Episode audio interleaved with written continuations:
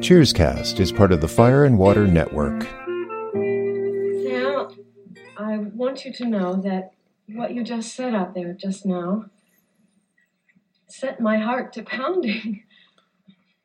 Boy, one thing's one knows oneself, but all those preconceptions fly out the window when the man in your life says, I love you. Who said that? You did. Oh, hey, honey, don't worry about that. That doesn't mean anything.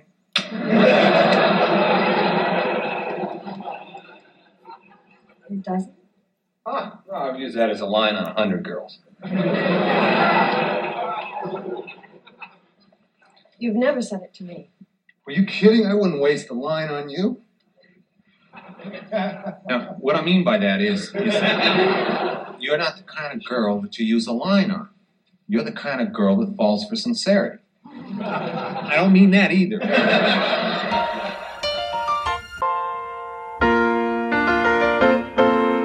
Making your way in the world today takes everything you've got. Taking a break from all your worries sure would help a lot.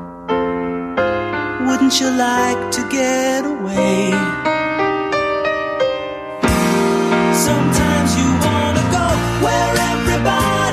Knows your name. And they're always glad you came. You wanna be where you can see our troubles are all the same. You wanna be where everybody knows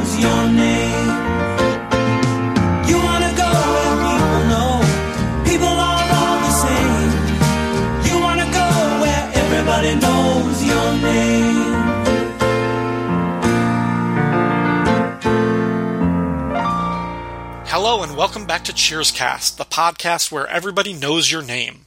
I'm Ryan Daly, and this episode, my guest and I are covering Season 2, Episode 10, How Do I Love Thee? Let Me Call You Back, which notably features Diane singing the Bob Dylan song Just Like a Woman. so, because of the Bob Dylan connection, I just had to get the executive producer of Pod Dylan on the show. Please welcome David Ace Gutierrez. well, you know, Fastball's really kind of an underrated band. I mean, you really go back to their early work, you can see. Enough, enough. Don't even. I oh, don't Oh, even okay. wanna I thought, I thought you were going to fade it at that point. No, thank you, Ryan, for having me back. I, I will I will tell everybody I insist that I do this one simply because of that very tenuous connection to my show, Pod Dylan.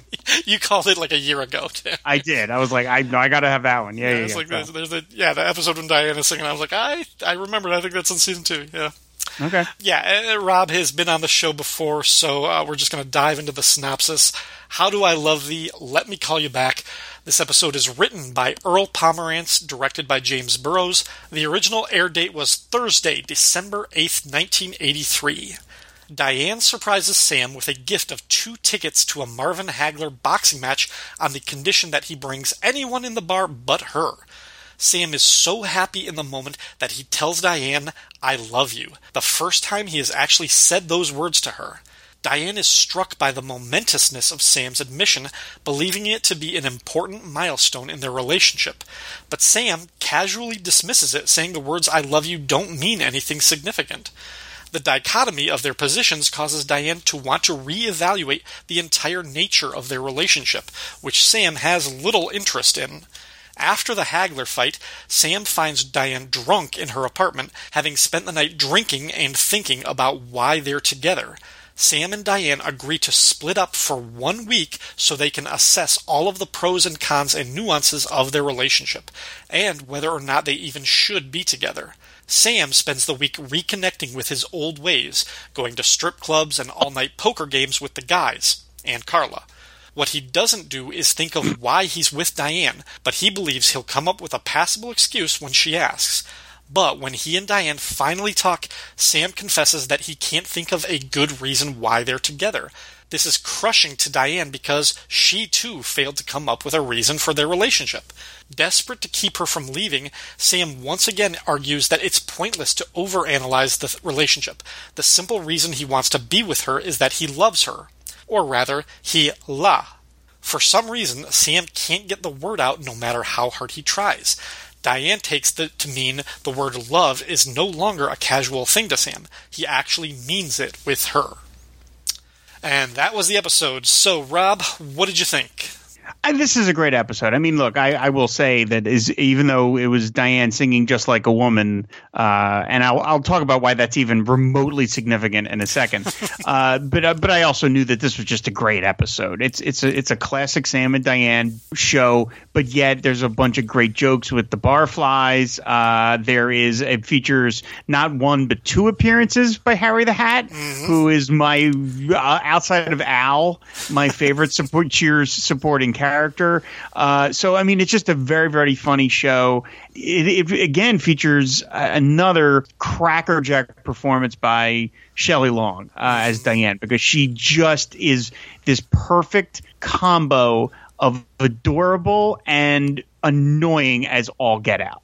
I mean, yeah. just the bit where they go. I'm not to jump ahead, but the bit where they they're all back at Cheers and they're they're talking about they went to the strip club and they're being all you know guysy and stuff, and and then Cliff actually says, you know, Sammy, uh, it's actually uh, midnight now, and he's like, oh come on, who would be nuts enough to show you think she's going to show up here at midnight? Does do you? And then bang, she walks in. Hi everyone, and you just you just want to strangle her because you're like, are you out of your mind, woman?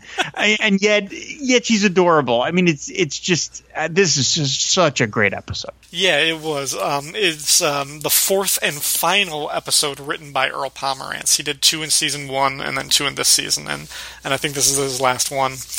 Um, going back to because you mentioned it, the teaser sees the return of Harry the Hat. This is the first time we've seen him since the big poker game episode at the end of last season, where they left him on pretty good terms. Um, but clearly, in between, in the meantime, he's he's gone back to his old ways of basically robbing them and stealing them uh, from them. Uh, because when he comes in, uh, Coach found a gag gift, which is a fake wallet where when you open it, it kind of bursts like fire comes out of it and everything. So they're going to set it up. Harry comes in and they make a big show of really overselling this. Like, anybody, to say nothing about a trained con man who's going to be suspicious anyway, but anybody would see this as something suspicious. But like eh, Sam says, you know, I'm I'm sorry, I'm always throwing you out of here, so we give you a gift, and he says, oh, it's a wallet, and he's so gracious, and he like gives Sam a big hug and everything. They're like, open it, open it, and of course, Diane, being Diane, has to be like, Harry, n- not so close to your face, and they're like cover for it. They're like, yeah, let us all see. Harry opens the wallet and he's like, "Wow, there's got to be fifty or sixty dollars in here. This is great." And he's like, so thankful. He takes their hands, doesn't get a drink, and just runs right out the door. So gracious. And they're like, "What happened? What went wrong?" And of course, we saw this coming a mile away. Sam is like, "Did that wallet look familiar?" And he takes out his own wallet, and the flames burst out. It's it's a great little gag. I, I love it. It's punctuated when Harry opens the wallet and he sees the money, and Coach is like, "Wow, it seemed funnier in the store." I don't even understand the physics of how that wallet works, by the way, but I'm not that smart, so maybe there's some sort of weird flint thing. Yeah, yeah. But the, the, what I what I love about this bit is that it's I mean, of course, you're always on the side of the Cheers gang because Harry is a criminal mm-hmm. and he is stealing from them. I mean, he's so charming about it. Harry Anderson was so good at it that you you didn't you didn't get that upset. But it's the fact that the Cheers gang is kind of like asking for trouble. Like they're going after Harry, which they have to know is going to be a mistake. So it's like they're sticking their neck out, and then Harry's just you know basically punching them in the jaw for doing it. I just. I love it. I wonder why Sam is dressed like he's going fishing though. he's got that weird vest. vest. It looks like he was about to go out fishing. I feel like this is like a, a, scene from an episode that they just you know cut out or something. It's he he's dressed weird, but yeah, I, I will never not laugh at Harry the Hat. I just love that character. Yeah, and uh, sadly, this is the last time we see him for a while because Harry Anderson would star on Night Court, which debuted on January 4th of 1984, less than a month after this episode came out. Oh, so wow. Okay. They were probably, I mean, I don't know when he filmed the pilot, but he was probably, I mean, he I'm sure he had already been working on that, at least the pilot, before he was doing this one. So they were probably just lucky. They're like, hey, can we get you back for one last time? Um, well, um, maybe, I mean, they couldn't have known that Night Court would go for nine years, I think it was. Um, Something like that. Yeah, longer than it should have, honestly. But it was. I, I like the show, but the last couple seasons were. Um, but yeah, did no. Cheers lap Night Court? I think it did.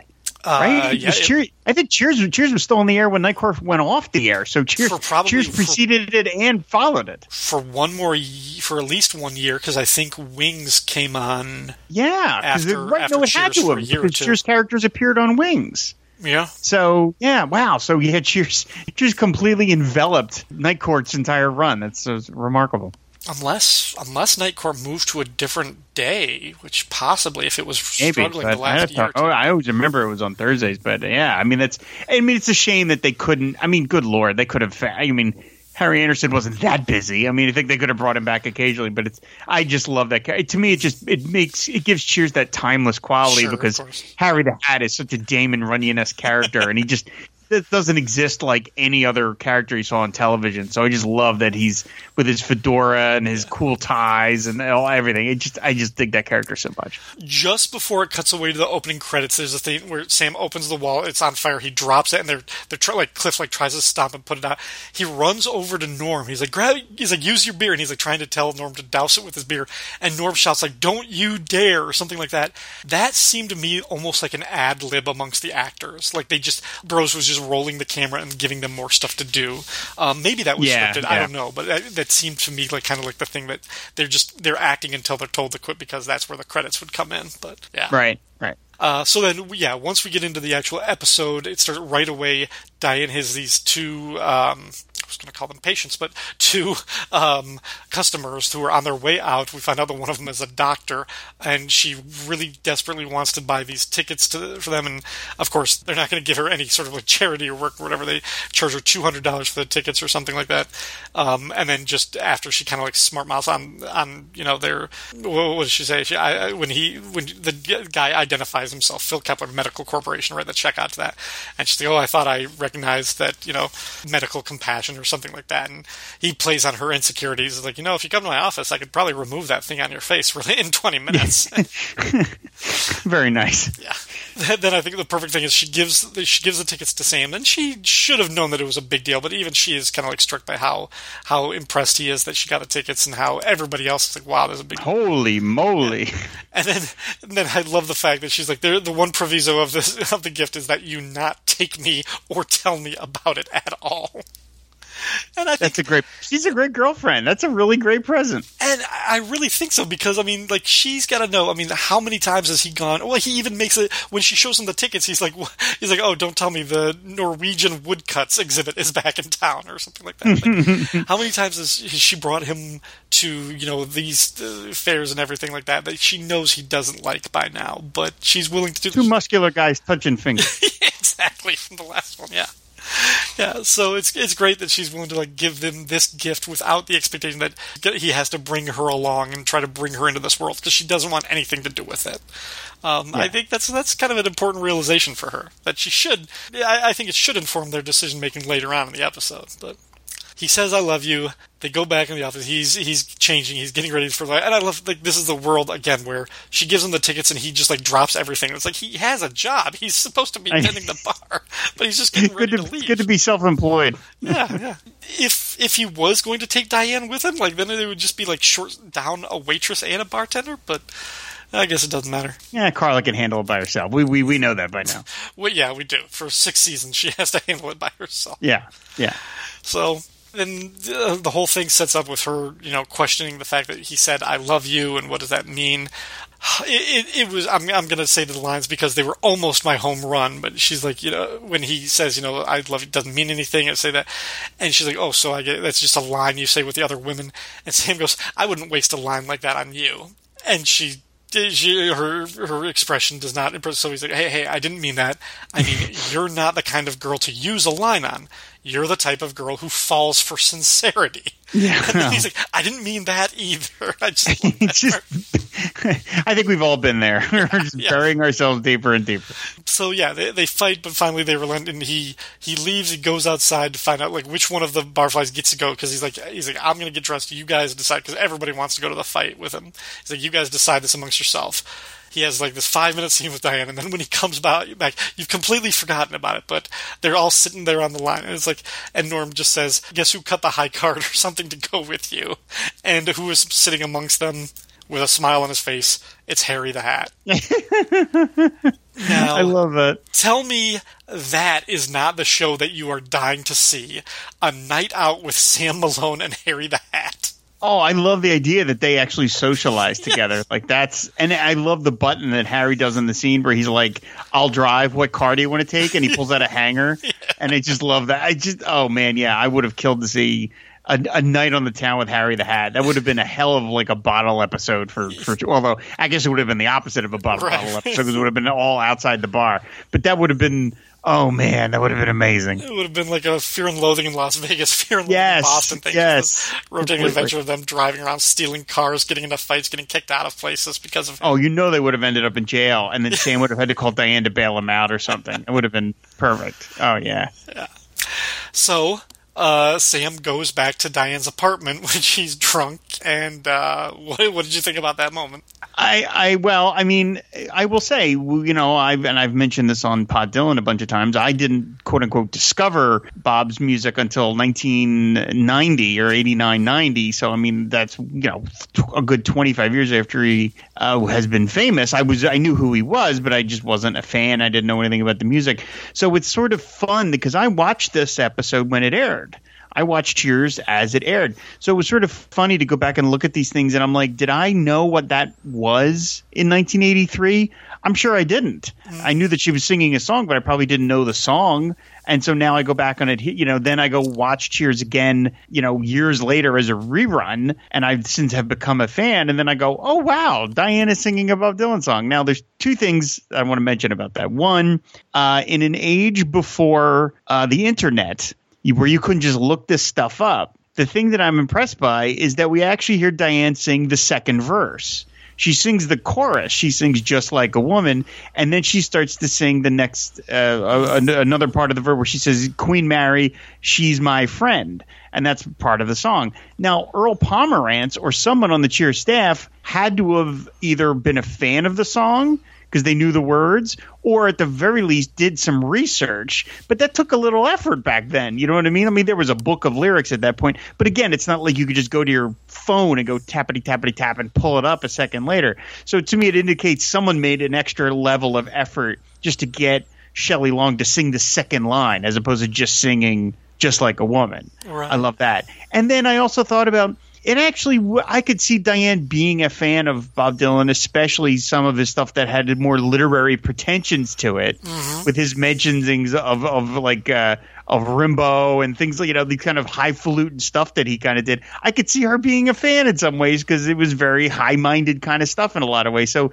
I think it. I mean, you think of Diane and you think, oh, she probably just loves classical music and really really high minded stuff. But I could see her being into that. So I just I love that detail that she gets drunk and then sings Bob Dylan songs. That's a uh, I I just love everything about that. I mean, I, I imagine one of her of the the endless like majors and studies that she took in college. I mean, I'm sure she took a class in like beatnik poetry and stuff like that. Probably. Allen Ginsberg, Yeah. and they probably Yeah, had a section yeah. on, on Bob Dylan. But yeah, I can I can picture her liking some of Dylan's stuff that uh, from that era and that time too. Yeah.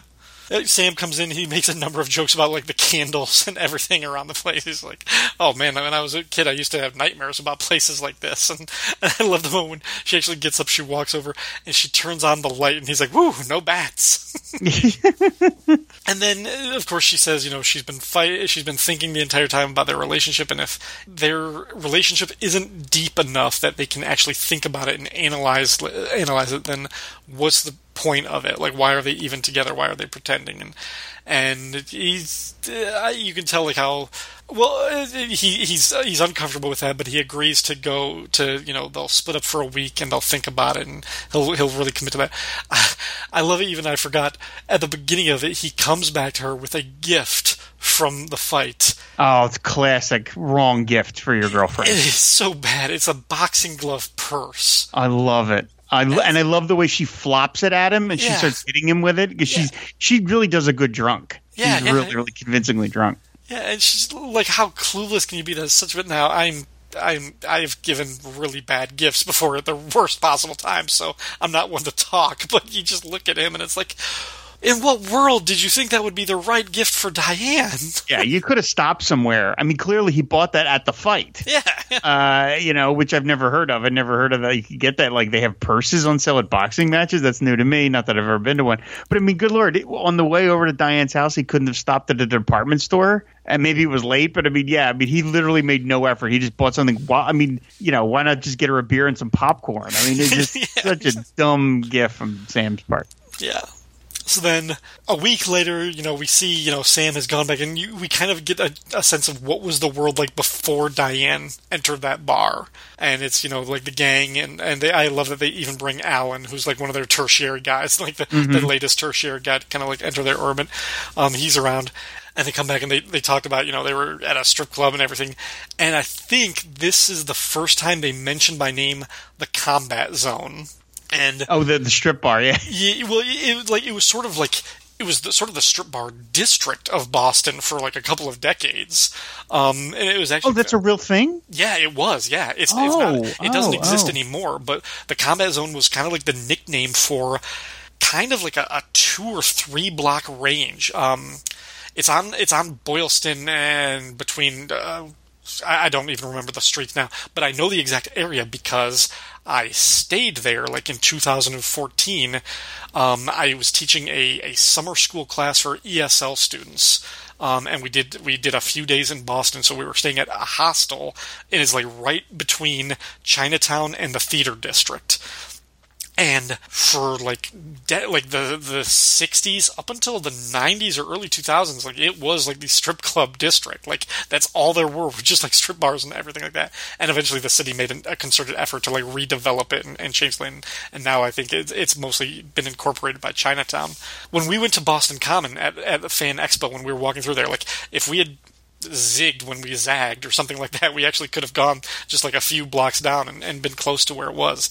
But Diabolu Frank and Paquita met Darren and Ruth Sutherland for lunch there. Um, Oh, my. uh, like in what would have been this district, because they were telling about it at this Chinese restaurant that's an old converted theater. Oh, that's and they that were just, place. They were describing it. It was like, hey, yeah, you walk in this place and it looks like the opening of Indiana Jones and the Temple of Doom.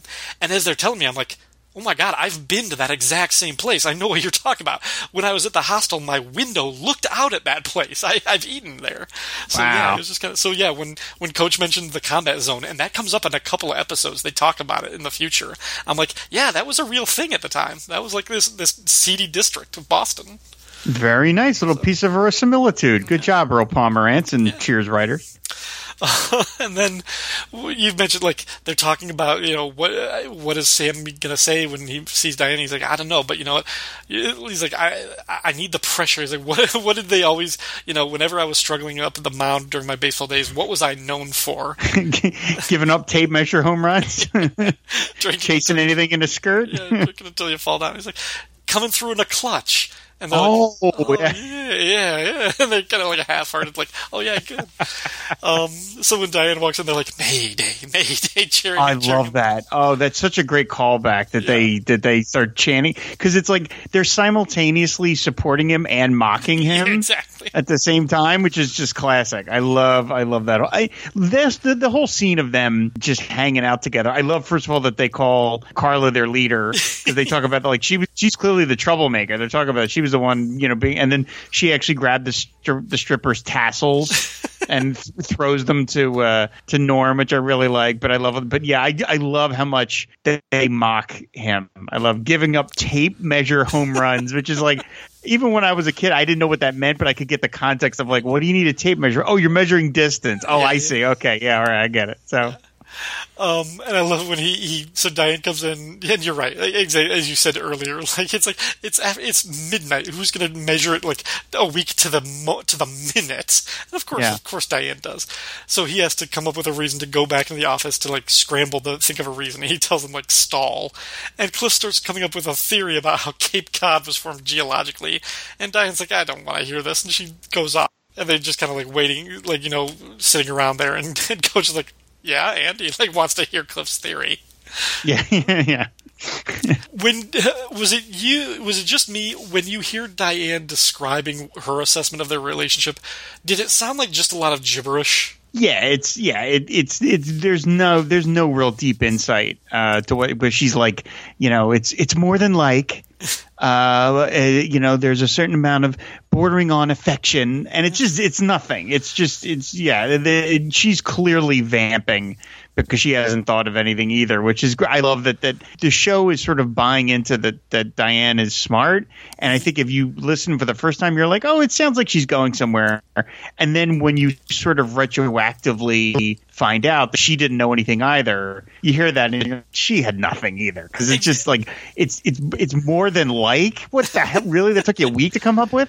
Yeah, the first time I listened to it, I was like, okay, okay, I'm getting it. You're because like the whole setup is you're waiting for what Sam is gonna say, and it was really when I was like studying when I was listening to this, I was like, this doesn't mean anything. I was like, this is no, this it's is, not. Yeah.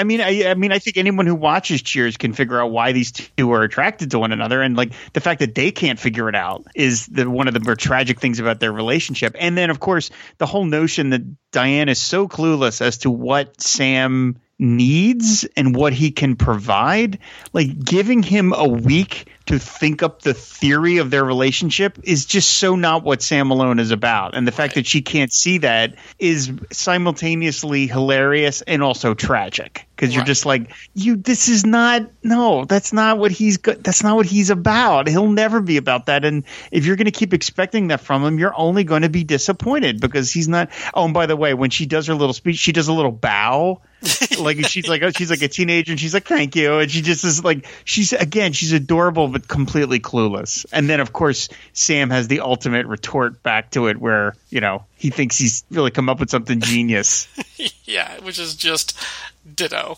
You know i love that. And he, and he points at her.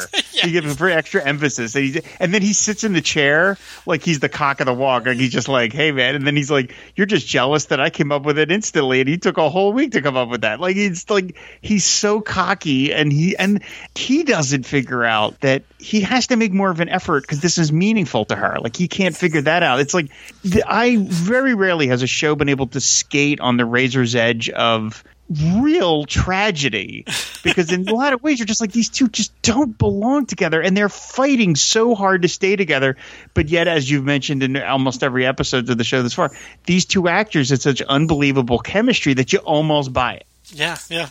I, I I've tried to use the ditto thing uh, like back in like a junior high presentation. I remembered it from this, and I, I tried to like, get away with something, and, and my teacher wasn't any more impressed than Diane was.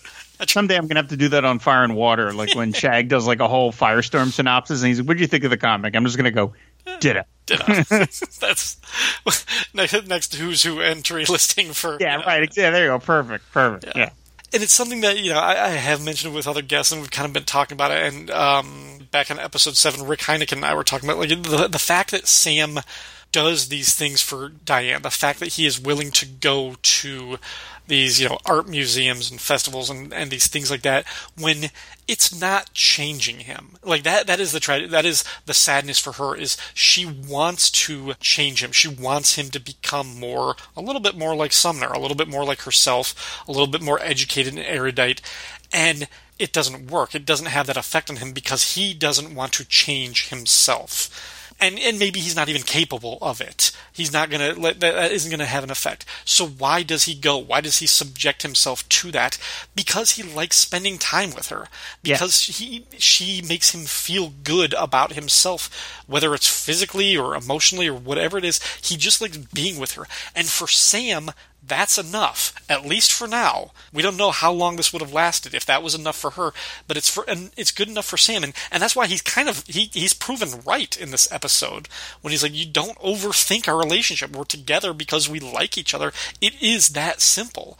And it's not for her, and that's ultimately one of the things that's going to be the, driving the rift. Is is she wants him to change, and he's incapable, unwilling, whatever, and and he doesn't want her. He doesn't, but he also he doesn't want her to change. He doesn't want her to be more like Sam or like Norman, Cliff, and Carla. He likes her for how different he is, but because she just she just he likes her the way she is and and what she does for him. If if she could have accepted that, could they have found happiness and been together? For, I mean, how long can just that mutual sexual attraction sustain itself? I don't know. I don't. I don't think it would have been forever, but Shag and I are going on eight years. I mean, I don't know. that's, don't true. know what to tell you. that's true. That's true. No, I mean I've I've said before. I think I said this on the the, the first episode where mm-hmm. it's the, the I think the, the the what makes this relationship so dynamic, aside from the the writing and the directing and the, the acting, is just Sam wants to be a, and I don't want to use the word better. Uh, in a pejorative sense, that he is better than Norm or Cliff, but he he has a side to him that say Norm and Cliff and the other guys don't and he wants to he he Diane is bringing that out in him. He doesn't necessarily want to go to look at uh, paint splotches as he says in a later episode, but he has he he likes Diane for who she is and he appreciates her and he even though he doesn't get anything out of looking at, you know, the these paintings, he has that side to him that he is likes to exercise and she's doing that for him and that's why he wants to spend time with her as opposed to just the parade of bimbos that you know uh, Dave or whatever brings in for him all the time mm-hmm. and that's what he's straining to do that and she can't quite see that and so she keeps pushing him further than where he's ready to go and then of course as we see uh, he's so charmingly lunkheaded that when she pushes him, he then sort of gets his back up, and he has one of the great lines about, "Hey, do not give me any ultimatums. You give me an ultimatum, and we're through." I mean, the good lord, that I, ho- I hope when Earl Pomerantz wrote that, he's like, "I'm taking the rest of the day off. That's so brilliant. I'm just gonna go. I'll go see a movie, guys. I'll be back tomorrow." Uh, in terms of the guest cast for this episode, obviously Harry the Hat, played by Harry Anderson, we've mentioned. Um, Alan, the other tertiary barman, played by Alan Koss. Uh, the two guys at the beginning who sell uh, Diane the Marvelous Marvin Hagler tickets. Uh, Phil Kepler is played by Kevin Rooney. He only has a few minor acting credits. Uh, looking at IMDb, he's much more accomplished for writing and producing TV shows, although they all seem to come after this one. So maybe he was starting out as an actor and it just wasn't going for him, and he just kind of changed directions after this. Interesting. Um, uh, the other guy among them, uh, Dave, who is blonde hair, played by Gerald Berns. Lots of small parts in movies and TV. Um, the one that I kind of keyed into because I remember was Beverly Hills Cop. Um, he's one of the first cops in Beverly Hills who arrests Axel for getting thrown out of a oh. window. So.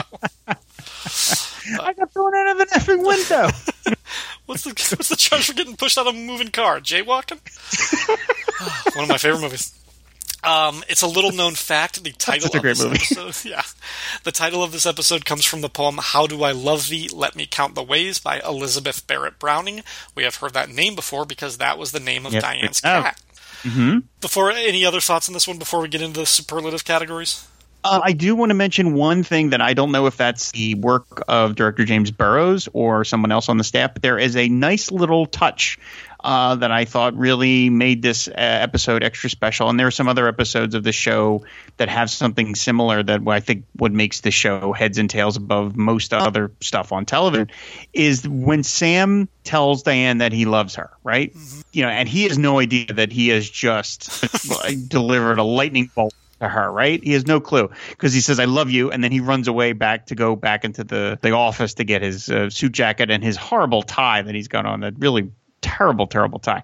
But anyway, she plops down into the chair by the little table, clearly completely knocked off her uh, knocked off her, her heels, right? The audio for the conversation with Norm and the other guys, where they start talking about the tickets, plays over the shot of Diane still looking stunned.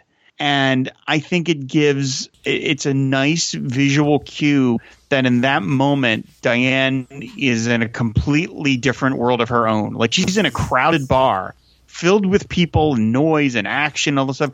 But this thing, I mean, I think we probably all experienced that, you know, where you can be in a crowded room and something hits you. It could be a good thing or a bad thing, but just all of a sudden, it's like a movie where all everything, everybody becomes sort of like indistinct and the, all the sound becomes fuzzy because your brain is so focused on this one thing. And I just love that touch that we hear the conversation of the next scene start to play while we're still watching essentially the previous scene. I thought that was a really nice little visual, a little AV thing to, to throw in. Ah, I like that too. Yeah, good call. Uh, okay, for Norm's tab, he had three beers this episode, which brings him up to 157 for the series thus far. Uh, Rob, who was your employee of the week? I think we've already mentioned it, and I don't think there's going to be much uh, discrepancy between our picks. But who did you have? I I, I got to go with Alan. no, I'm kidding. Of course, no, no, no. I mean, again, this is another one of Shelley Long just bringing it, uh, and just all the little touches she does. Like she does that thing I told you where she does a little curtsy, which is adorable because she's like a kid in class, you know, like, and she just knows that she just delivered a knockout book report, you know, and she's like, "Thank you." I can almost see her doing that to Sumner. But I also love in the moment where where we get one of the great setup punchlines ever in this in the series, which is you know, it's already midnight, Sammy. Oh, what kind of nut? She's not going to come in here, right?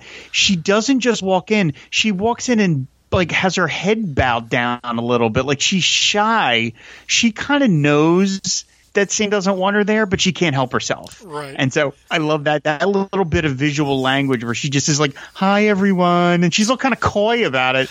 I just and that's that's to me that's an actor's choice. You can't write that, and I just love that she she had that character so down that that's you're like, yeah, that's what Diane would do because she's simultaneously proud that she's there, but also a little a little shy that she is there. I had I had Diane for the same reasons, and something just kind of occurred to me. They're dating. They're also coworkers. I mean, he's her boss.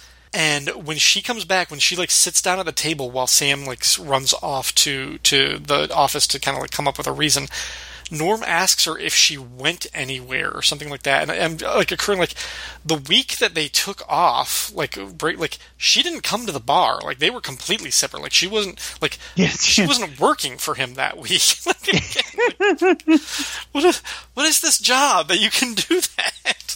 I really should have put in an application when we stopped at the Cheers bar at the Boston Man Expo. It sounds like a great place to work. You don't have to show up a whole lot. Yeah, absolutely. Either that, or you're the only one who does. you could have been. I, well, that's true. I guess it depends on what kind of position you hold. And and well, okay, I, I do want to admit there is one other great moment in this, but I don't want to spoil it till we get to it. So right. I'll let you continue. Okay, well then, so so what is your home run or your uh, your outstanding moment for the episode? Well, my- I've got, I've got my- a couple of lines. Yeah. My favorite bit is in an episode so heavily about Sam and Diane, they give Carla the great button on the end of the show. Very last like, line, yeah.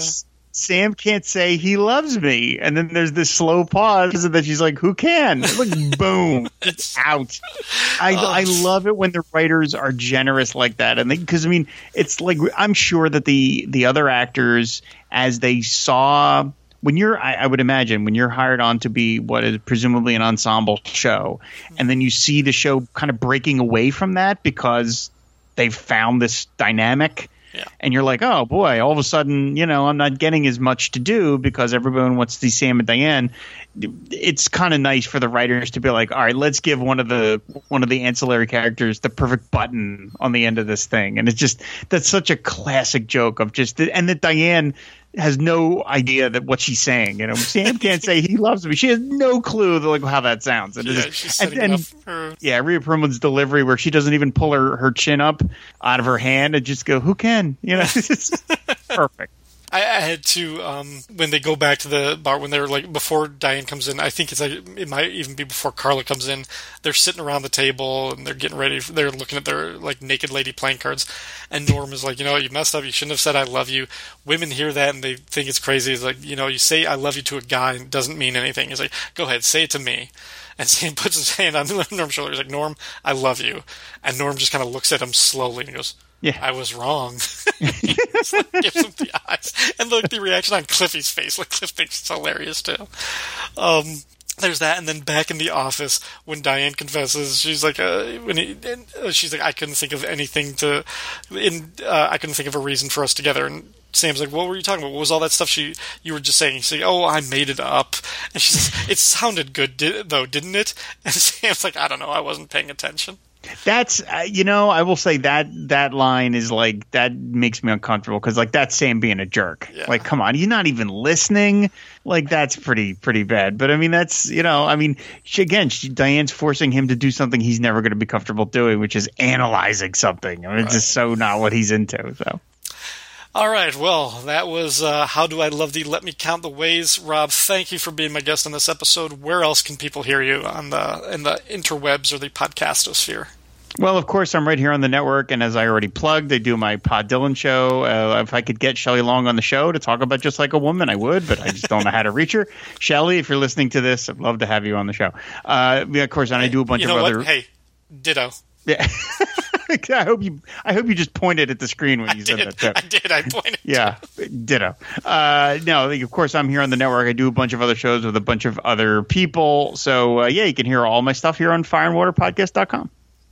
All right. Well, thank you for being on the show, Rob. Thank you, as always, to the listeners for tuning in. You can support the show by liking or sharing on Facebook and Twitter, or you can leave a comment on the website at fireandwaterpodcast.com.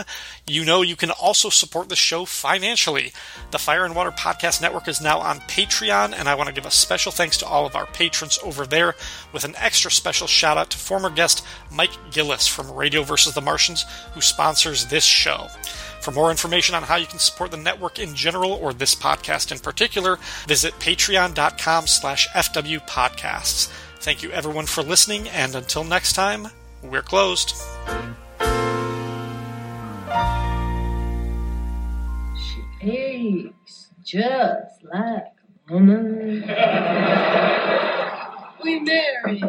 She is my friend. Come on, Diane. I know you're up. Your candles are on.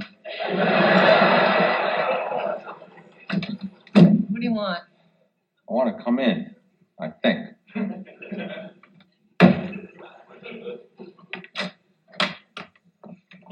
Easy daisy. Hey, hey, hey! Wow, you're drunk. Wow, you're stupid.